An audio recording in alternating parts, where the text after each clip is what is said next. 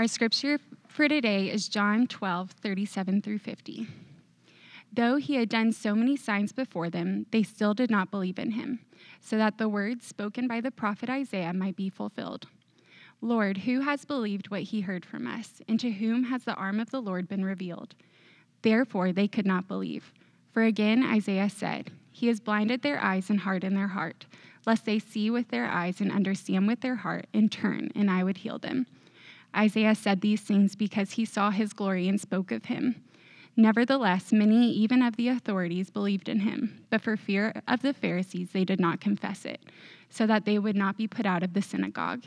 For they loved the glory that comes from man more than the glory that comes from God. And Jesus cried out and said, Whoever believes in me believes not in me, but in him who sent me. And whoever sees me sees him who sent me. I have come into the world as light, so that whoever believes in me may not remain in darkness. If anyone hears my words and does not keep them, I do not judge him. For I did not come to judge the world, but to save the world.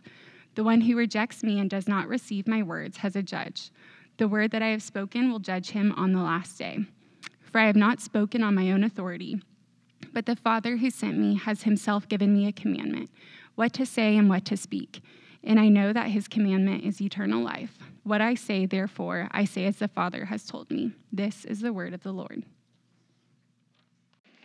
Thank you, Kim. Um, one of the reasons that we stand too is not just because you know of something to do. It's it's to really seek to honor the the Word of God uh, that's proclaimed over us, and and w- with a heart too of um, I've heard it said. I thought it was neat that. Um, when we're praying, if, if we're just talking to God, like it's, it's good when we pray to talk with God.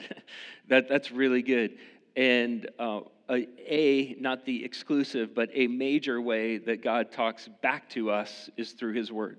And, and that is so much of His communication to us and, and directing us and directing our hearts. And um, and so for us to even stand out of honor for, for his word is, is really good. It's good to posture our hearts that way.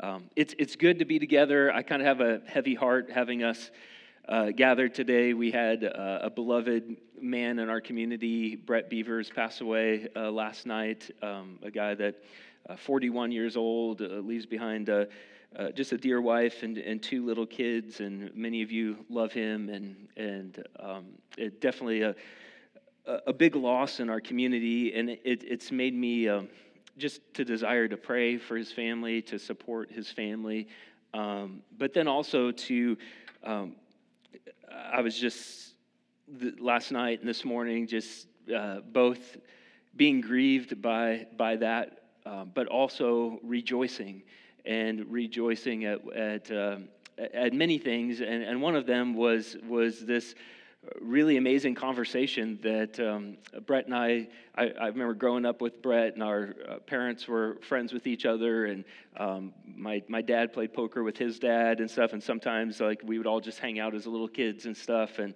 um, and what was interesting was, was being able to move back here and reconnect with Brett um, shortly after he heard that his cancer had come back for a second time. And it was actually on his 40th birthday. Uh, I thought it would be just good to, on his 40th birthday in June of last year, that I thought I would just stop by and I uh, bought him a nice Bible and different things. And, and him and I were sitting at this, this little table having a conversation, and uh, it was just during the day. And uh, our conversation moved towards Jesus, and we were, we were talking about Jesus. And, and um, I remember just vividly asking him, like, hey, I've seen you like post on these Facebook pages and this and this and this. And I was like, you know, can I ask you like a question? He was like, oh, yeah, totally. And I was like, if, if you were to die and you were to stand before God the Father, and God the Father says, Why should I let you in? What would you say? And I remember him being like, "Oh man, that, no one's ever asked me that," and and was really thinking about it and was really expressive about it. And he was like, "I have always tried to be a good person." Was what he very clearly. I've I've always tried to be a good person, and I, I remember in that moment with Brett just thinking, I'm sitting before a really good guy. like, uh, and I even gave him some examples. I was like, you know, you're. Um, you bought some pasture land that my family used to own, and my favorite fishing pond was on that pasture land. And I asked my dad, like, hey, do you think Brett would let us fish there just for nostalgia's sake. We never caught fish there, but it was my favorite spot, even though it wasn't a fruitful spot. But it was just, there were beautiful oak trees around there and stuff. And I remember Brett was just like, oh, yeah, you just, whenever he wants to fish, just, he can go, you know, and stuff like that. And so I shared with Brett just several examples of like being like, Brett, you are a really, like, I think you're above average as it relates to, to being a good guy. And then, um, but as we sat there, I, I remember sharing with him and saying, if being a good guy is bad admission to heaven, like being a good guy is good. No one is advocating bad men to rule the world or whatever. Or, but if being a good guy is bad admission to heaven, would you want to know? And I remember without hesitation, he was like, Of course I would. Just like that. I mean, just without hesitation. Of course I would. And I said, Well, can I share what God has said? Like, these aren't my words. Can I share what God has said about admission to heaven? And he was like, Well, absolutely. And, um, and so uh, walked him through several verses that I look back over our text messages and um, because he asked me to, to text all of those verses to him later in the day and stuff and um, shared with him where God actually loves us too much to let that be admission to heaven. And He loves us too much to even entrust that to us. And He actually entrusted it to Himself, our redemption. And He actually did what we could have tried to do, but would have not been successful to do. And He accomplished on our behalf so that what we do is we, we place ourselves, we say, what Jesus did that's my admission. what Jesus did to live the life I couldn't live, what Jesus did to pay the price I couldn't pay, um, I place myself in Jesus' hands. I give my life to Jesus. I believe in him for my salvation. And God says that is the only admission that is acceptable. And so, um, so I remember being like, he was super tracking and being like, do you, is that what you want to do? And he was like, yes, that is what I want to do. And very emphatically, I remember like we got on our knees in his house. Uh, he prayed, uh, and I didn't have to like guide him in a prayer. He was like, I know what I'm doing. you know, and he, he uh, gave his life to Jesus. And, um, and I remember like that day, him, uh, you know, his 40th birthday. And that day, I remember him like, as I was getting ready to leave, he was like, I found God on my birthday. And I kind of tongue in cheek said, Well, I think he found you, but like, but yes, you found him too, you know?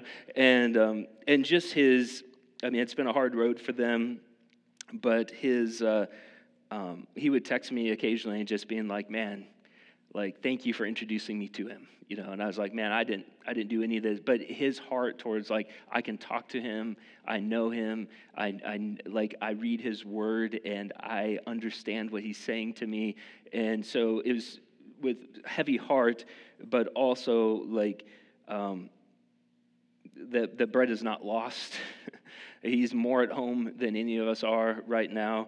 And um, and man, I'm, I'm just I'm I'm grateful that uh, for just the power of Jesus in our community in in Brett's life, and um, and and that even our focus today, what Jesus is imploring us. Like uh, each of us can look at Brett and being like, man, I want my life to be lined up with his life. I want my heart to be as enthusiastically following the the the the well lit path that God has given us, and, and for that to be to be our hearts as well. And so, um, uh, so man, we're we're in John chapter twelve, and um, I'm excited for what the Lord's sharing with us this morning, uh, with a heavy heart, but also with a with a knowledge of like. Um, thinking of Brett, but thinking of each of us is um, man, like I, I want us to, to, to know Jesus for who he is, not kind of this like cultural thing that, that maybe we've grown up with, but I want us to know him for who he is and for Him to even illuminate that for us even, even more today. And we're at the end of John chapter 12. And I said this last week, but uh, basically 12 chapters of 21 chapters, 12 chapters are all of Jesus' life, basically. And then the last nine chapters is the last week of Jesus' life. So it's super heavy weighted on the last week, meaning there's a lot for us in his last week. But today is kind of like his last message before we enter into this last week, which is has uh, uh, there, there's a lot of moving parts in the last week. So this is kind of his last teaching before the, the last week. And um, one of the things that is amazing is if we go back and reread these first 11 chapters of John, is all of the miracles that Jesus did. And he didn't do those just to show off. He did those so that we would be like, Nobody can do this. No one is this powerful, this all knowing, this loving, this. No one is able to, to undo the ravages of time and the ravages of a broken world. No one can so effortlessly undo these things unless who you say you are is probably true. So there have been powerful situations where Matthew, tax collector, comes to Jesus where uh, fishermen, Peter, fisherman, comes to Jesus. There have been miraculous times where Jesus says, Follow me. And people just, I don't, even, I don't even remember what I was planning to do for the next five years. I'm following Jesus. Like that has been, that has rewritten every plan I had. So there have been really fruitful aspects of Jesus' ministry in the last 11 chapters and I think the assumption could be man, everybody probably follows Jesus. Like, think about if Jesus was in here doing everything he's doing, it would be like, and let's say he just does that in our community, it'd be like, surely everybody in our community is following Jesus, loves Jesus, is, is just consumed by Jesus, and like it's crazy revival everywhere. And what is amazing in a negative way is how few are actually following him. So people are following him. Matthew, his disciples are following him. There's, there's hundreds of people that are following him, but there aren't hundreds of thousands of people that are following him like there should be. And so he goes in this direction where we're going to be today, where he actually called it. He called it.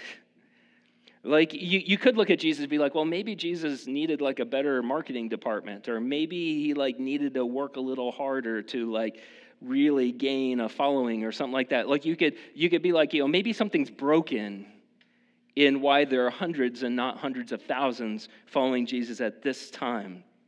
But he actually prophesied this 700 years before he even showed up he prophesied that this is what was going to happen. Uh, he's, he's calling it in advance that the king would come and he wouldn't be heard, that he wouldn't be followed, and that he would be rejected, and that God would actually be orchestrating that. God would be orchestrating his rejection. So let's look at, we're going to pick it up in the second half of verse 36 of chapter 12. John chapter 12, verse 36, the second half says, and the verses will be up here too, if that would serve you well. When Jesus had said these things, he departed and hid himself from them. Verse 37 Though he had done so many signs before them, they still did not believe in him.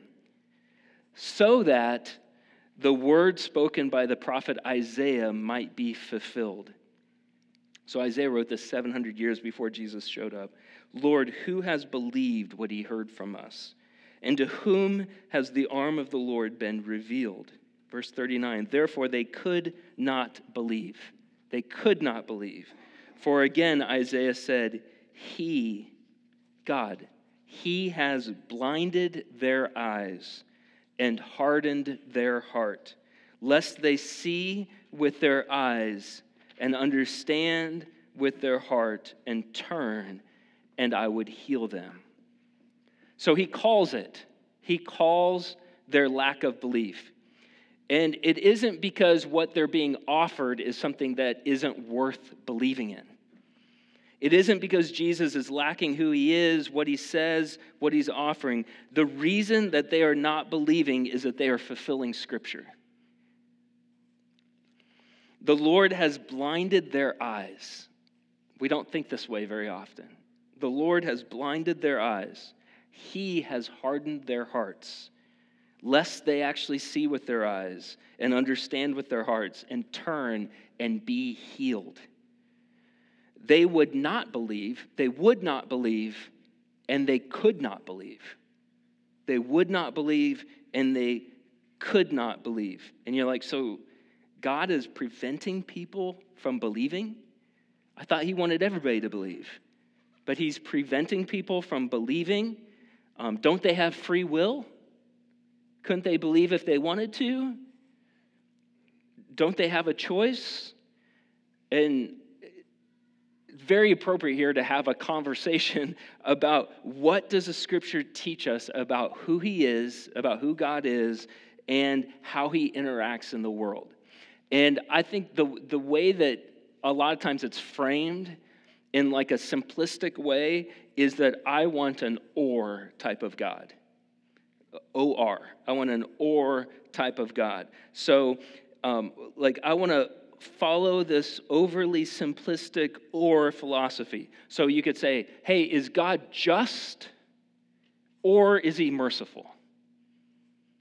Is God just or is he merciful? Is God a merciful God who forgives people or does he uphold justice and give them what is deserved?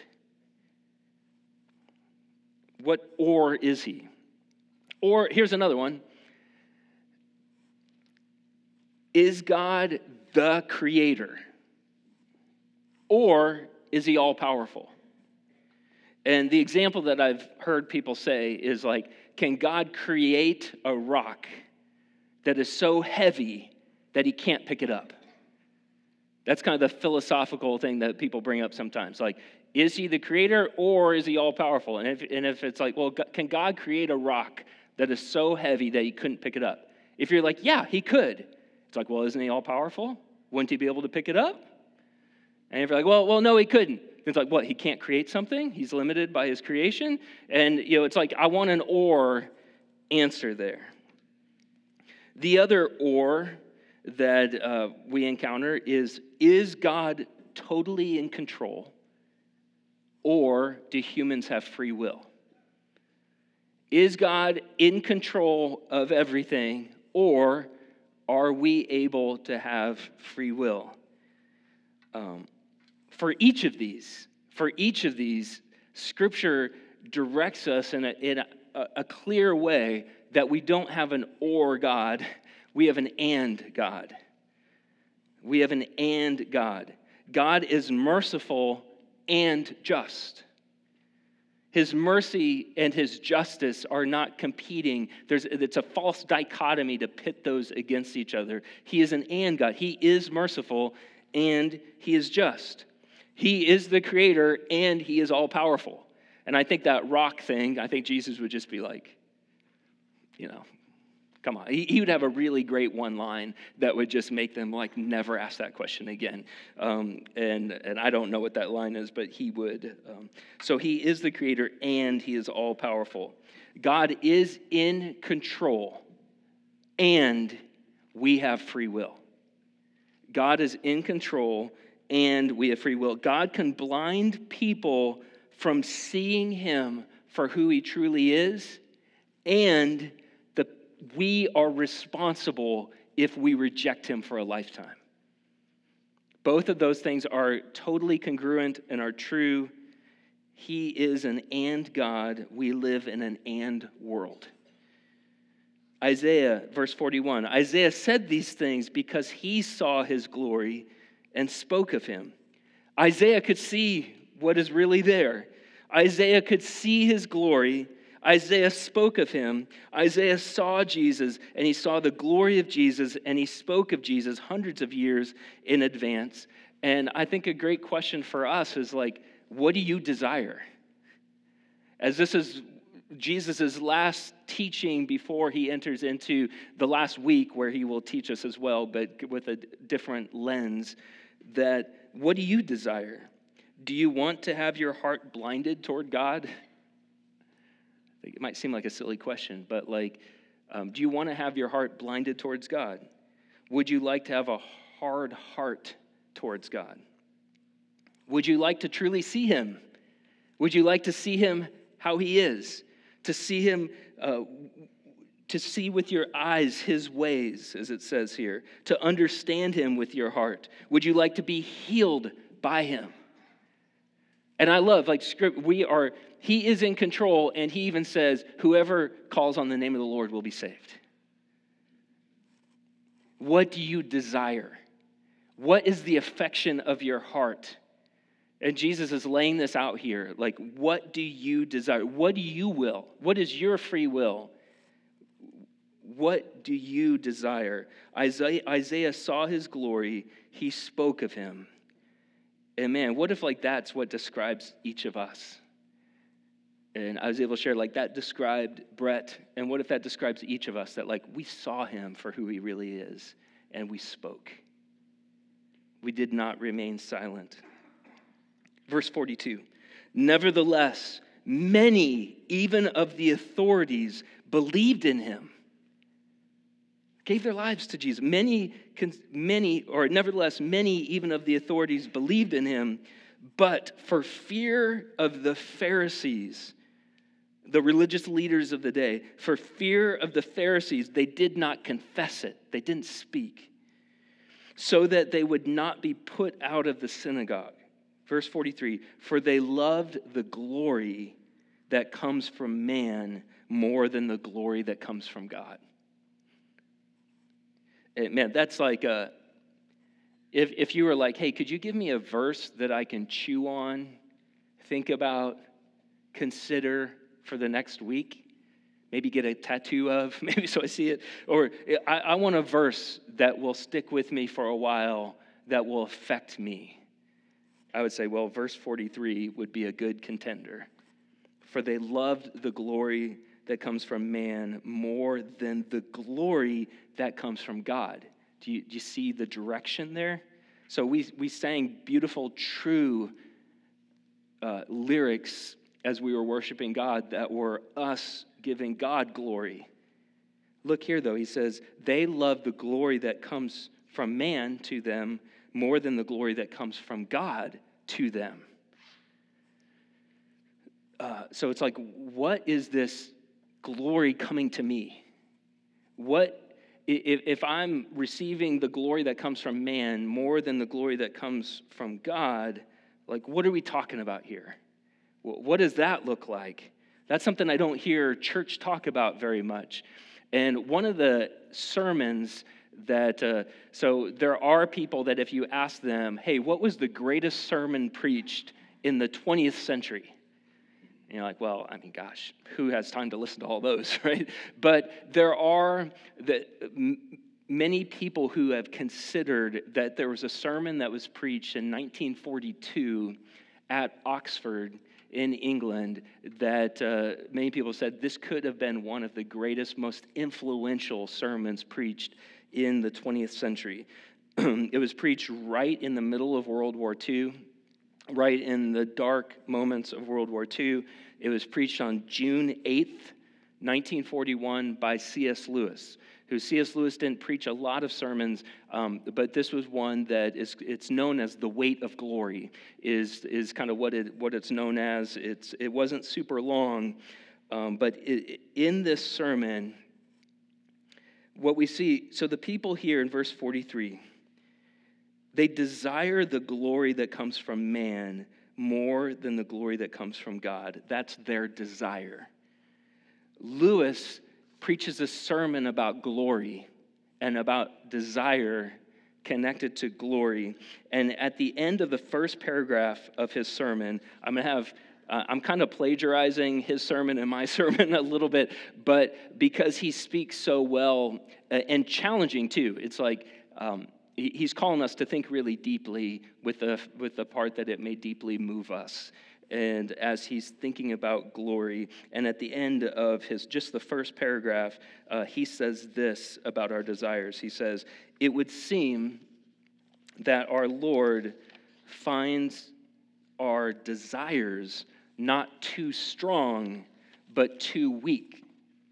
We are half hearted creatures, fooling about with drink and sex and ambition when infinite joy is offered us.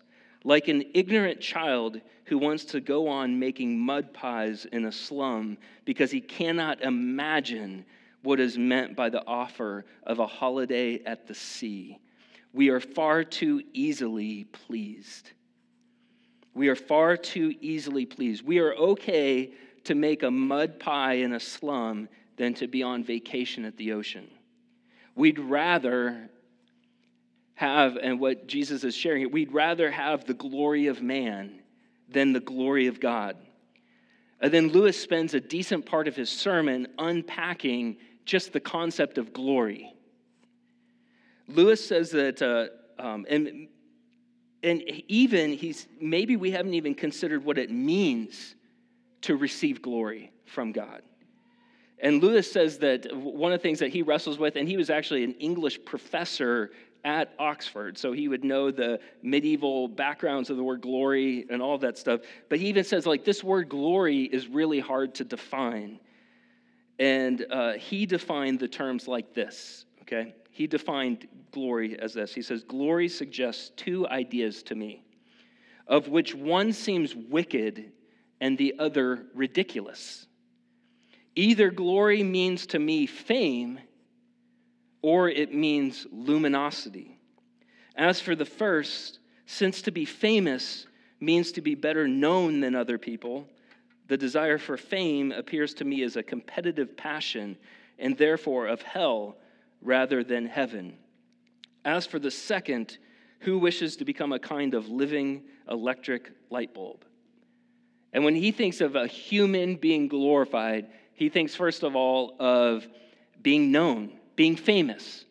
You know, it's like, man, if you had a billion Instagram followers, it'd be like, man, you would have fame, you would receive glory from people. And he's like, man, that was like a competitiveness because maybe if someone else has one more follower than me, there's going to be this competitiveness for me having ultimate glory. And so that kind of sounds like hell. Uh, then, when he considers luminosity, it, think of it as having your name in lights. You know, that being the sense of like, man, my name is in lights. I've arrived. I've received received glory. And here he says, "Do you really want to be a, a living electric light bulb? Like, does that is that really where your desire is? Is that is this what we're talking about about glorified? So for this first definition of glory, being famous, or more specifically, being known, Lewis explains the glory of being known being known, but not in the way that, that we think of it in an Instagram sense. It's in a much different sense. Here's how he writes it, or how he preached it. He said, I suddenly remembered that no one can enter heaven except as a child, faith as a child. And nothing is so obvious in a child, not in a conceited child, but in a good child, as its great and undisguised pleasure in being praised but not only in a child either, but even in a dog or a horse. Apparently, what I had mistaken for humility had all these years prevented me from understanding what is, in fact, the humblest, the most childlike, the most creaturely of pleasures, the specific pleasure of the inferior. The pleasure of a beast before men, a child before its father, a pupil before his teacher, a creature before its creator. So when Jesus offers us the glory that comes from God over the glory that comes from man, we get to delight in the pleasurable reality that he knows me. It's like, would you like to be known by a billion people on Facebook, or would you like to be known by God? and the pleasure that you receive in being inferior in his presence and him knowing you. And um, it, it may, it's so weird, but we have a golden retriever, Mia, who is, I think she's like special in a way that our other dogs and other dogs I've ever been around. She has this quiet demeanor to her, but and uh, Hannah jokes that like things I like about her is that basically she worships me. So so you know it's, it's very selfish like that you love. But um, like if I sit down at the couch, she will always put her head as close to me as possible, and not in an annoying way, but in a very patient like I would give nothing more than you petting me. There's nothing else in this world I would desire than you giving me attention right now. You know, and I'm just kind of like, I like that it's there. You know, it's uh, it, it's good for my soul to give her a little pet. You know, and be like, thank you for worshiping me. You know, and you just can tell like Mia derives such pleasure from you know like it's like I've been waiting all day just to sit here and look at you and wait for you to pet me. And that's how I'm interpreting her face when she looks at me and sits in front of me and stuff. Um, and what Lewis is saying is like, that is what Jesus is saying when he says, I want to give you glory. I, I don't want you, if your desire is for the glory of all mankind, to make you the king of some castle somewhere. He's like, Jesus is like, if you would just desire me seeing you, knowing you, giving you attention. And Lewis says, it's like you're that dog or you're that child with a pure heart that just their heart soars when they're praised in the most sinless way, their heart soars when, when one that they know is superior to them is giving them attention and giving them praise, delighting in being inferior. And then the second definition of glory, luminosity, is the reality that we will shine in Jesus. So the luminosity that's talking about here is not having our name in lights but when Jesus' name is in lights over our life, that just as the moon has no inherent light of itself, but the moon shines because it's reflecting the sun. That in that same way, and we looked at this last week, that Jesus even calls us sons and daughters of light if the light of the world is our life, if the center of our life is on Jesus. So when we believe the light of the world, as we saw last week, um, he thinks of us as sons and daughters of light. And um, so Lewis like turns his sermon towards like when I look at Jason Selo, do I see someone who God has given his glory, his attention on Jason, and God sees Jason and and and God God sees them. And and we could go towards each person and by seeing them is illuminating them and is bringing light in the darkness, changing them from the inside out. And Lewis thinks about how he would view other people differently, seeing the glory that Jesus is giving to them and the luminosity that is forming as they shine because they are reflecting him. And Lewis says, Remember that the dullest and most uninteresting person you talk to may one day be a creature which, if you saw it now, you would be strongly tempted to worship, or else a horror and a corruption such as you now meet, if at all, only in a nightmare. All day long, we are in, we are in some degree helping each other to one or the other of these destinations. It is in the light of these overwhelming possibilities is with the awe and the, the circumspection proper to them that we should conduct all our dealings with one another, all friendships, all loves, all play, all politics. There are no ordinary people. You have never talked to a mere mortal.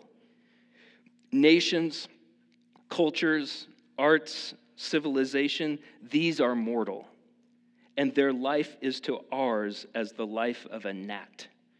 So the Roman Empire is, the, is a gnat compared to us who will live forever in one or two places. But it is immortals whom we joke with, work with, marry, snub, and exploit. Immortal horrors and everlasting splendors. And remember, this is this is like World War II will last for three, four more years. In the in the darkness of England having the Blitzkrieg on top of them, in, in, the midst of, of just all of the darkness that was happening in their society at that time. One of the reasons they say that people say this is one of the most powerful, um, life changing messages when you look at the impact that this message had. Uh, it's a simple message, it's shorter than the message I'm preaching, even, that it would be for him to preach this entire message about what Jesus is offering us versus even if we if we defeat the, all of Hitler and all of those people, what Jesus is offering us, and even inviting us to desire that, to desire Him, not to settle for less. And even in the hardest situations in life where there seems like the light is gone, that compared when, when we think of His glory and what He's giving to us, being known by him, noticed by him, illuminated by Jesus. Um, 2 Corinthians 4:17 should come to mind, a powerful passage. It says, "For this light momentary affliction is preparing for us an eternal weight of glory beyond all comparison." That's where the name of his sermon comes from. He interestingly never actually quotes the sermon in his passage, but it's so obvious by the sermon he's preaching that this, this, this verse is, is guiding it for this light momentary affliction. Any affliction we're experiencing, any affliction of our age, all, he calls it light and momentary.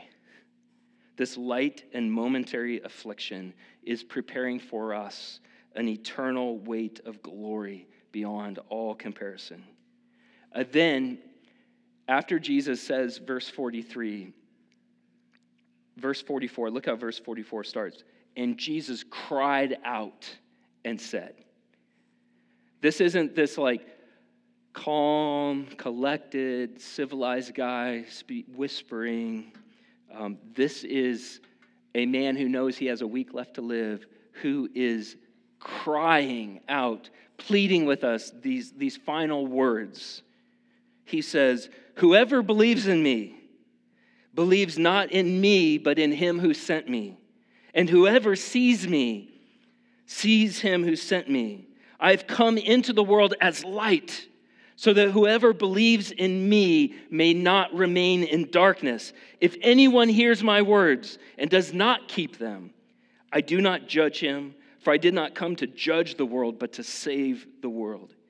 The one who rejects me, their own free will, and does not receive my words has a judge. The word that I've spoken will judge him on the last day. I have not spoken on my own authority, but the Father who sent me has himself given me a commandment what to say and what to speak. This is his commandment. Verse, and I know that his commandment is eternal life. That's the Father's commandment. Tell them if, if they want to know what I want them to do and to be, eternal life. I mean, that's a crazy, personal, powerful, and specific and loving commandment. I want you to have eternal life. What I say, therefore, I say as the Father has told me, is how that ends. That's, he's not providing a lot of fine print. He, that's what he cried out. And w- would we believe this morning, whoever believes in me, would we believe this morning for the first time, or maybe the joy of believing continually since the first time? To be in the light, not in the darkness. To be free from judgment to receive his glory, to obey the Father's command to us eternal life. Man, I think uh, the way to walk out this command is by coming to the source of life. And we're, we're moving into um, communion. And what communion is, is us communing with Jesus, not with a memorial of Jesus, like let's think back way back when. It's us actively communing with him now, who he is. He's alive and well we will see him face to face. And when we see him face to face at the wedding feast of the Lamb, we will, I think, we'll have communion, but it will be of a different nature where he is present with us. Um, he is present with us in a way that he is powerful here, he knows here, he is working here. We will see him face to face. Until we do, he gives us this to commune with him, to move towards the source of our life. And if you have yet to give your life to Jesus, this I don't think this will mean very much to you. So even though, and people won't be judging anybody, I mean, this is between us and God. We're doing this collectively, but it, it is um, communing with Him. Um, if you have yet to give your life to Jesus, to put your trust in Him, uh, I would encourage you, don't, this won't mean much. What will mean much is giving your life to Him, meeting with Him, and then, and then come to the table. And I'd love to talk with you about that. Um, for those of us who have given our lives to Jesus, we're not better than anybody else. Uh, we've just, by God's grace, have responded. And that's why we're like, hey, if, if I can find him, you can find him. If I can be changed by him, you can be changed by him too. And so uh, it's good and right for us to meet with him, to, to pray to him, to open our, our life up to him, for him to disciple us however he wants, encourage us however he wants. The Father's command is for our eternal life and this is a way for us to commune with Him, receive life from Him. Uh, the Hintons will be serving us communion this morning. Thank you all for doing that. And the, the way that they will do it is uh, when you're ready, we'll come down the center aisle and they will take bread. And if you just have your hands like this, they'll place the bread in your hands and say, This is the body of Jesus given for you. This is, uh, we're doing this together and individually as Jesus uh, meets with us as well. Uh, then wine or juice, obey your conscience there. So uh, w- what we'll do, spend some time with him. Uh, then let's let's respond. Uh, then take the elements. then we'll remain standing at our seats and we'll take it together as family. So let's respond to him.